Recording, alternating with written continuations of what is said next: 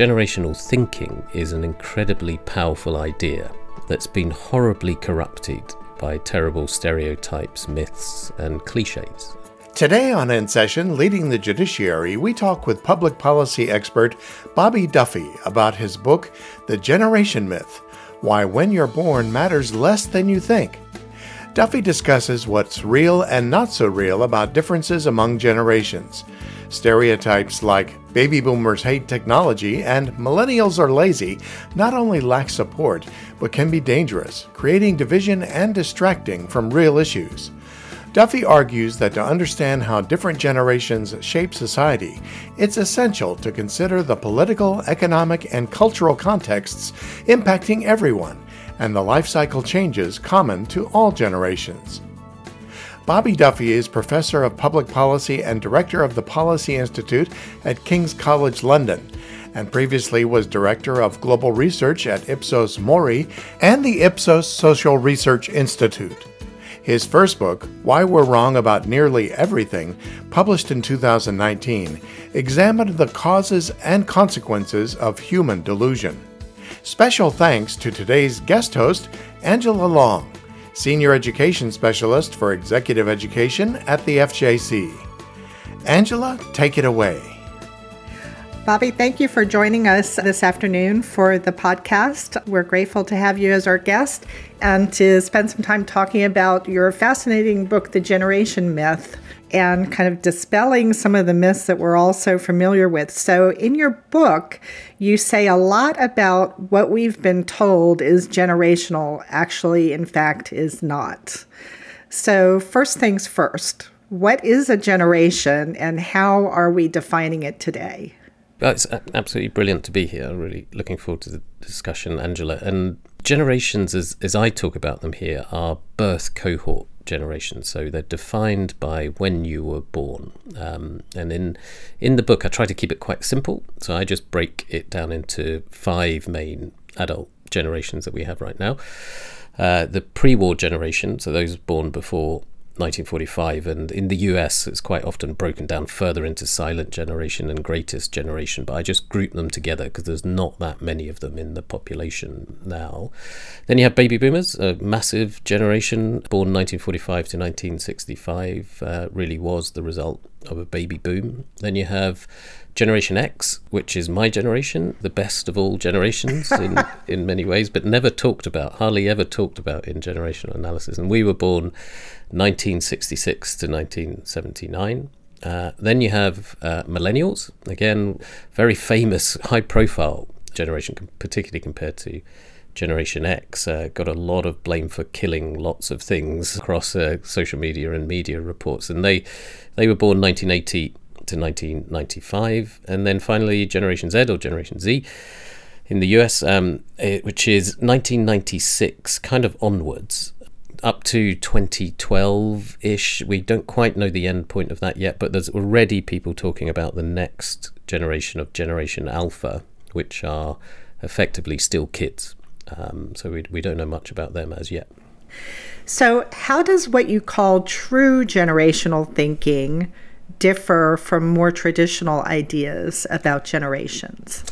Yeah, I guess if I was summing up the book, trying to sum up the whole book and all the analysis that we've done in one sentence, it would be that generational thinking is an incredibly powerful idea that's been horribly corrupted by terrible stereotypes, myths, and cliches, driven by media and social media reporting and, and stereotyping. But true generational thinking is actually incredibly powerful and it goes back to some of the biggest thinkers in philosophy and sociology, people like Auguste Comte, uh, the French philosopher who actually thought generational change was the key driver of how societies change. And uh, there's a Hungarian sociologist called Karl Mannheim, who gave us a lot of our thinking that I, we still use today about how generation effects show themselves. And, and really, there's, there's only three types of change that explain all change in society.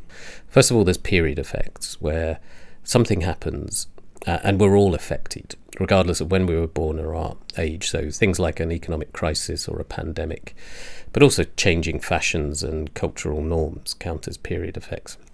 Then you have life cycle effects, which are uh, we change as we age um, and go through different life stages. Um, as you come out of education, get a job, uh, get married, have kids, and then retire. All of those different things shift us and, and our, our thinking, behaviors, and uh, uh, opinions.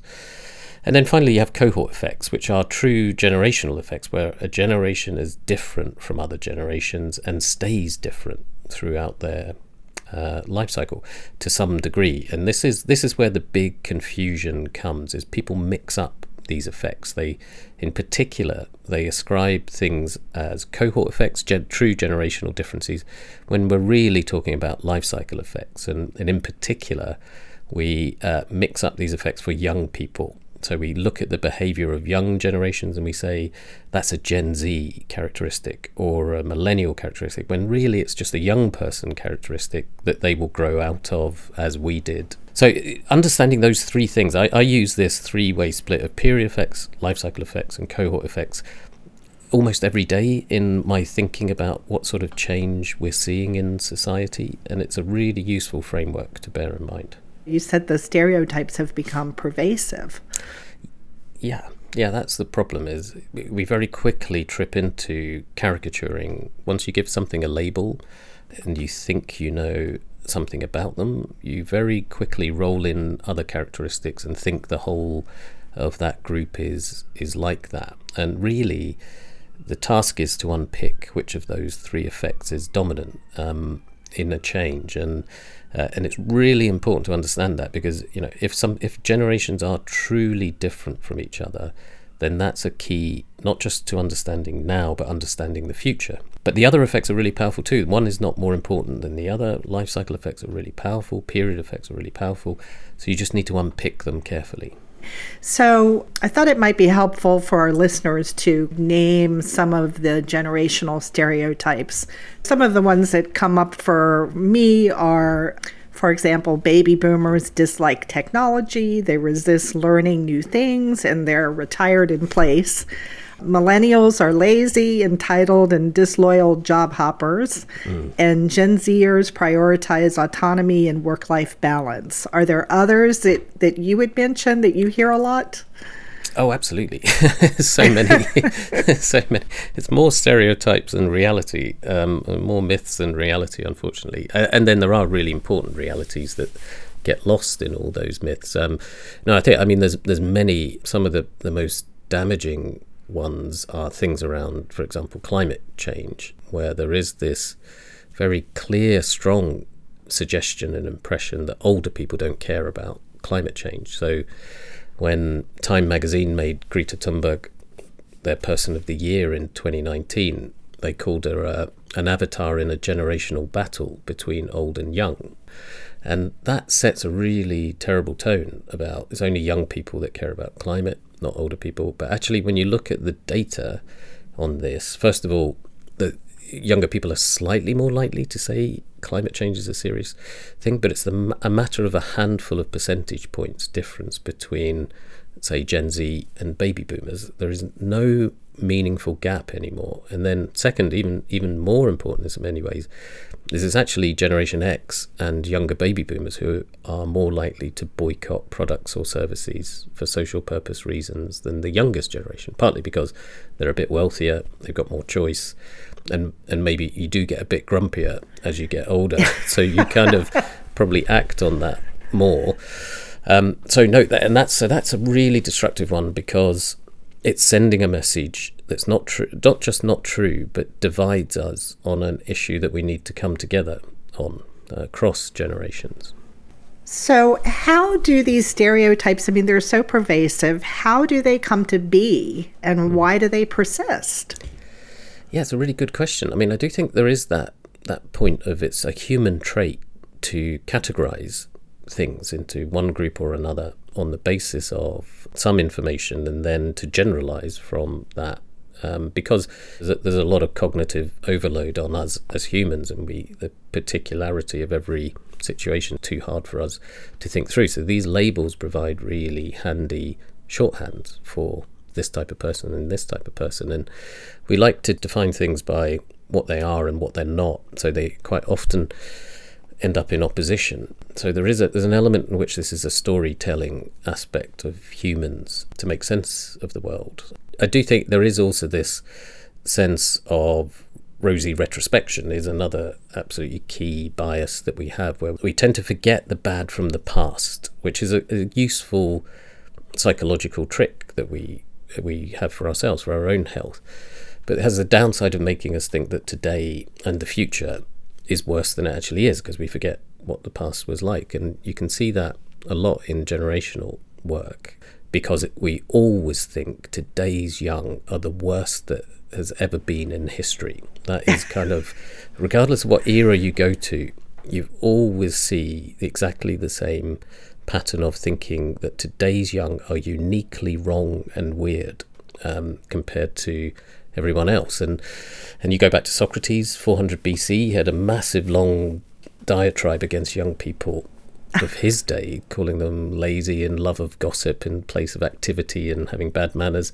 And you could just translate it to today um, very, very easily. And you can get, but you can go to any era and you will see the same um, sort of thing. And that's partly that we forget that we were also annoying and uh, weird to our parents um, in in our day. So there are these biases that push us in in these types of um, directions. So that's pretty amazing to think 400 BC and you could still translate it to today. Yeah, we did actually ask a, in a survey in the UK of uh, we we read out a big passage of Socrates writing about young people, uh, but asked people whether it applied to young people today, and over half of people agreed that it did. So there is a sort of constant, uh, constant sense that it's it's the same patterns again and again repeated. What does your research reveal about the truth behind some of these generational stereotypes? And can you give us some examples of where research has really kind of dispelled some of these stereotypes? Yeah, I mean the the workplace is is a really key place to be very clear about the reality of differences between generations because it's one of the areas where some of the noisiest myths and stereotypes come from. There's an economic element to this where if you say that this new generation is completely different, then you need to do completely different things and understand them completely differently. You'll need advice on that and how to do it, and he, we we have the answer to that. So there is a lot in the workplace about younger generations being particularly disloyal to their employers or being particularly lazy in terms of working fewer hours or just interested in their own advancement, not the overall corporation or organization. And none of those are seen are, are true um, in any meaningful sense. Uh, it's true that young people change jobs more than older people uh, early on in their career, but that's always been the case. And if anything, the thing that has changed most in the workplace is older people moving jobs more than older people did in the past, um, because job jobs for life have gone to some degree, and there is a bit more flexibility in the in the labour market. So, so young people are not acting that differently from before the working hours thing is interesting it's because this is a mix up more of a period effect with a cohort effect because working hours have been declining historically you know over the long sweep of history they have gone down quite significantly for people so younger people yes are working less than younger people in the past but those types of areas are are really um, dangerous myths for people. And the trouble is, it masks some really, really important ch- economic changes where it just absolutely is the case that younger generations have had a tougher economic environment and context compared to baby boomers in particular, who did benefit from the boom period where there was huge stock market growth, huge house price growth, so they accumulated an awful lot of wealth and, and wage growth. And then, as it came, particularly in the US, as it came to Gen X, wages started stagnating and people were more locked out of the housing market. And then, particularly with millennials who suffered from the housing price boom and then crash around the financial crash and tighter lending rules and so many other changes in, in economic context that they've actually had a much tougher economic time. Um, so while you see all of this uh, blaming, victim blaming, really, of they're eating too many avocados or they've got this Netflix lifestyle and gym subscription lifestyle that means that's why they can't own their own home or that's why they're not financially solvent. It's nothing to do with that. It is all to do with this changing period effect context of much tougher economic times. The tragedy is instead of people recognizing the changed context, what they tend to go to is blaming the victim. It's called fundamental attribution bias, where uh, if something goes wrong for someone else, we think it's down to their character. If something goes wrong for us, we think it's down to the context being more difficult. And that's really important because it means that uh, they get less help. The, the policy and political context for them I mean, it doesn't bend towards their needs, um, partly because there's more powerful political demographics in older generations, but partly because of this these sorts of biases as well that people don't recognize the problem. How can these generational stereotypes negatively impact employees, particularly and managers in mm. the workplace? Yeah, it's a really good question. There are real costs and risks to this. There is something really weird about how we would ascribe a negative characteristic like lazy or disloyal to a generation that we would never ascribe to another protected characteristic like a, a race or a gender or even an age group, that would be seen as, as clearly as prejudice. But but generations seem to get a free pass on you can say anything about millennials or baby boomers, and that's very destructive in terms of setting a tone within an organisation. So I think eh, you can waste a lot of money on this type of astrological thinking, and a lot of it is really astrological, where in some some quite serious seminars and um, books on generations in the workplace, they will say things like um, Generation X is cynical compared to millennials. Millennials like team working, where Gen Z like to work alone, and you're like, these are like this could be. You could apply exactly the same to Taurus or Capricorn, and you would be just as uh, accurate. Not just a a waste of money potentially, but also a uh, a negative have a negative consequence on working relationships between groups.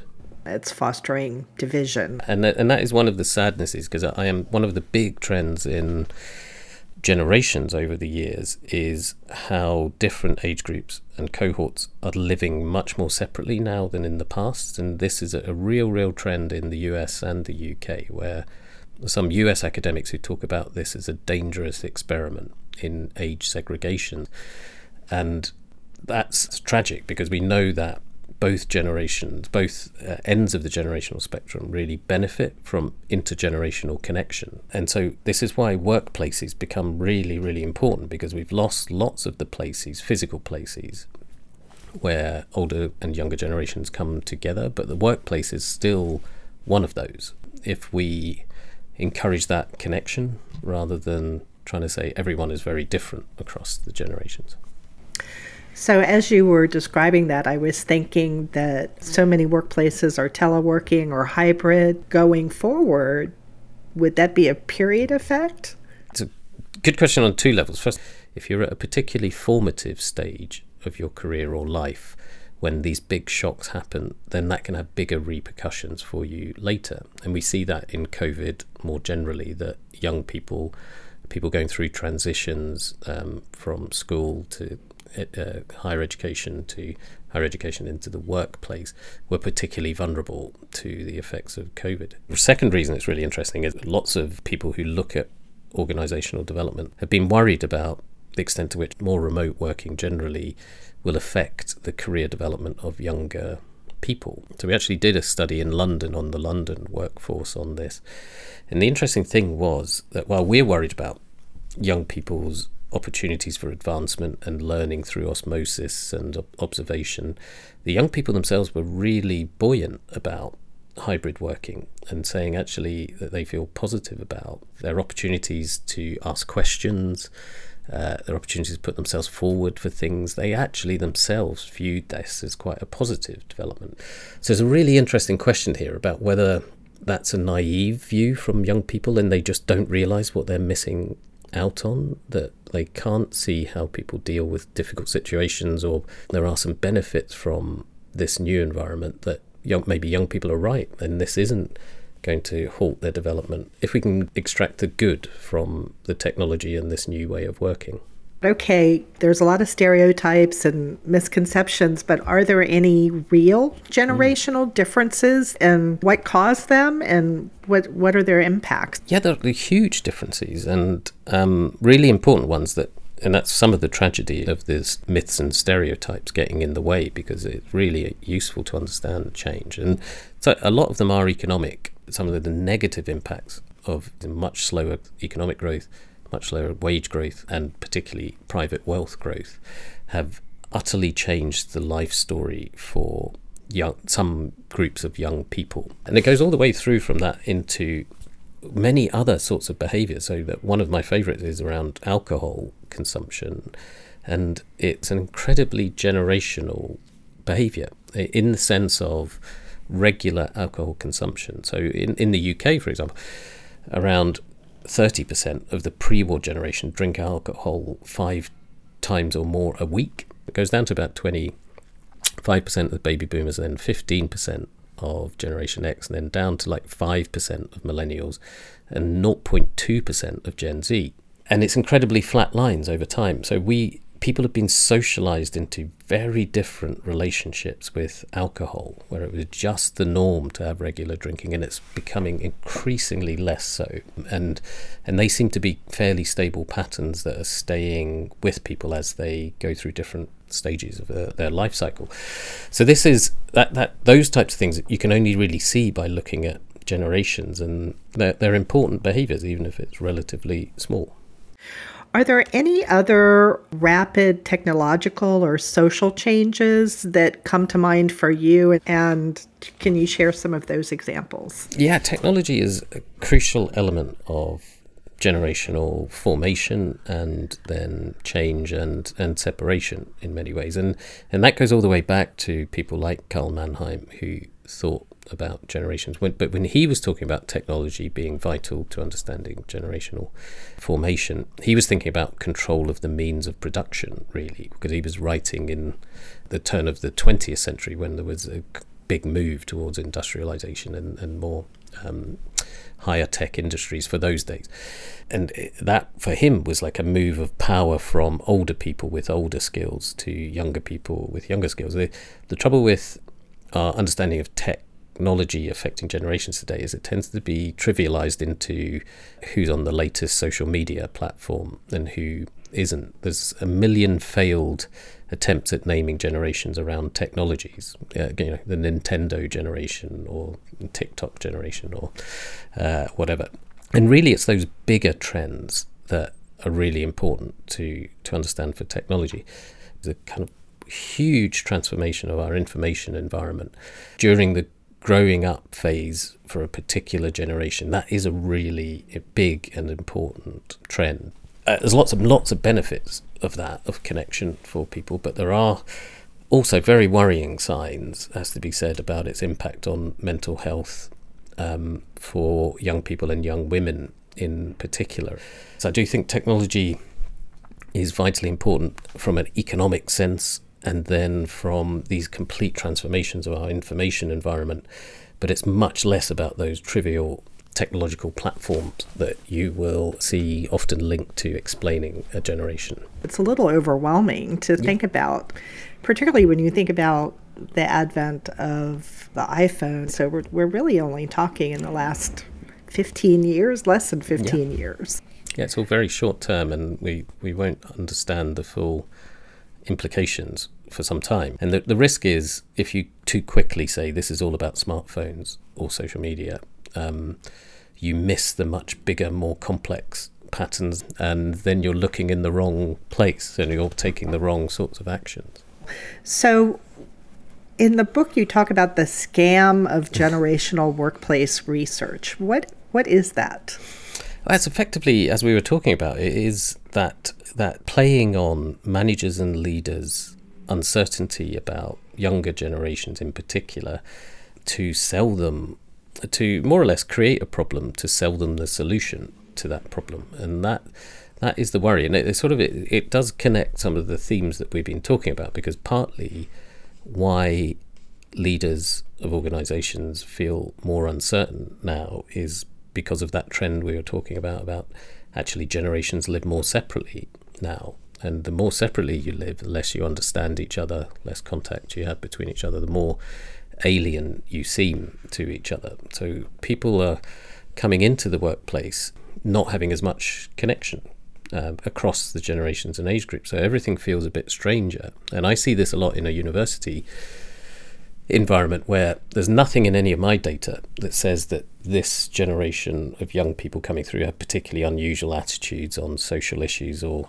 or behaviours in, in in most respects. Um, every generation is different, and but they're not changing at a rate or a massive step change from the differences that you see between younger and older people in in the past. But a lot of the lecturers and uh, professors feel more alienate, alienated from them, and that is partly because they don't see them as much anymore.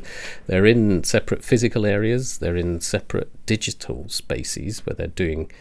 Uh, the professors lecturers may be online, but they're not in the same on the same platforms doing the same things as the young people. So we're living parallel to each other, and when you come into contact in those sorts of circumstances, the other side is always going to seem a bit weird to you, and that's that is part of the driver for asking people to come in and tell you how to do it. When actually, it doesn't need that. It doesn't need the big generalizations of cynical one generation cynical, one's open minded, those types of things. It needs connection between people and and positive forums for them to do that.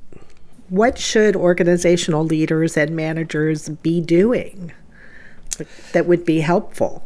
The old theories of contact theory is still very powerful. Um, it needs to be in the right circumstances, working towards a common aim or a, something that uh, people can get behind uh, with the right sort of power dynamics and uh, all set up well. But that's exactly the sort of environment that good workplaces can create. There is a natural advantage to the workplace because we are all there to do a job and achieve something. So it's more about that. It's more about making those sort of spaces for connection.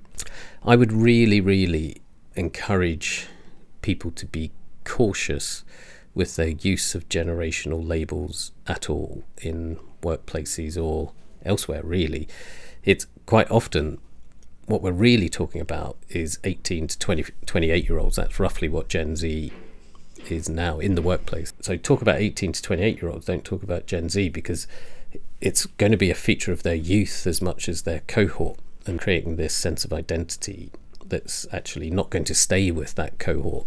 We should drop these labels um, because quite quite a lot of uh, very high quality analysis from Pew uses these these types of labels. And I think the conclusion from that for me was we shouldn't ditch the labels for that type of proper generational cohort analysis that's looking at generations over time, but we should uh, drop or seriously consider every time you want to use a generational label for a snapshot, uh, you should think twice and probably not do it. Thinking about what really matters, why do you say the bigger question is what work is? Yeah, I think there is there's some massive changes coming in through technology and particularly artificial in, intelligence and how that is going to shift what we do. I'm sure people will have played around with Chat GPT and other AI tools now and how remarkable they are at uh, mimicking some aspects of what humans can do, more in the knowledge space than in the physical space. Technology and then artificial intelligence is going to transform the world of work, but we don't know quite in what ways. It's always been the case that um, the technology has definitely made some jobs redundant um, and definitely made other jobs simpler and quicker. Um, but it's always grown the pie bigger than the loss of the jobs. So the question marks right now are really can that continue? Or will there come a point of acceleration of what the technology can do that actually means there is not as much work for humans to do? Um, and this is not necessarily a bad thing at all. You may have seen recently there has been a four day week experiment in the UK and in the US uh, that shows that actually that four day week works really well. Productivity goes up unaffected um, from that four day week and much greater satisfaction among the employees. So, so much so that this trial, I think it's like nine and 10 of the companies in this trial are going to continue with it beyond the trial because it just seems to work. So, there is going to be these types of changes, which, you know, you really probably couldn't have imagined 10, 20 years ago from a generational perspective. It's very easy to forget that uh, while it's true previous industrial revolutions did transform our productivity and made it better for everyone eventually, there were decades of disruption between the beginning and end of those that really was not good for people caught up in it. So, do you feel like that's the future leaders should be preparing for? I think we we should be looking for the opportunity, not just the risk. And um, and I suppose it is. It's it's really hard as you get older, like me, um, to be open minded about these kind of big changes because and it's like this is absolutely natural and in fact essential to the movement of society is if we as a slightly later career person are not uh, uncomfortable about the changes we're seeing then society is probably not changing enough feeling discomfort is actually a good sign there's demographers in the 1950s who talked about um, generations as a type of demographic metabolism that keeps society from becoming a stagnant pond. So it's not dissimilar to your kid's music taste. If you don't hate your kid's music taste, um, then, then, something's then probably something's gone wrong. wrong. yeah. yes. Well, I love the idea of that's normal, and your research has shown that prior generations have felt the same way, yeah. um, and that it's actually necessary for progress. Yeah. Bobby Duffy, thank you so much for your time today and sharing your thoughts and ideas about the generation myth and your book. And we want to encourage our listeners to read it, and we hope they will. And we appreciate the opportunity to dig into it a little bit with you. Thank you. No, thank you. That was really great. Thanks, Angela. Thanks, Angela, and thanks to our listeners. To hear more episodes of this podcast, visit the Executive Education page on fjc.dcn and click or tap Podcast. You can also search for and subscribe to this podcast on your mobile device. In Session Leading the Judiciary is produced by Shella Easter. Our program is supported by Angela Long, Anna Glashkova, and the entire studio and live production team. Thanks for listening. Until next time. This podcast was produced at U.S. taxpayer expense.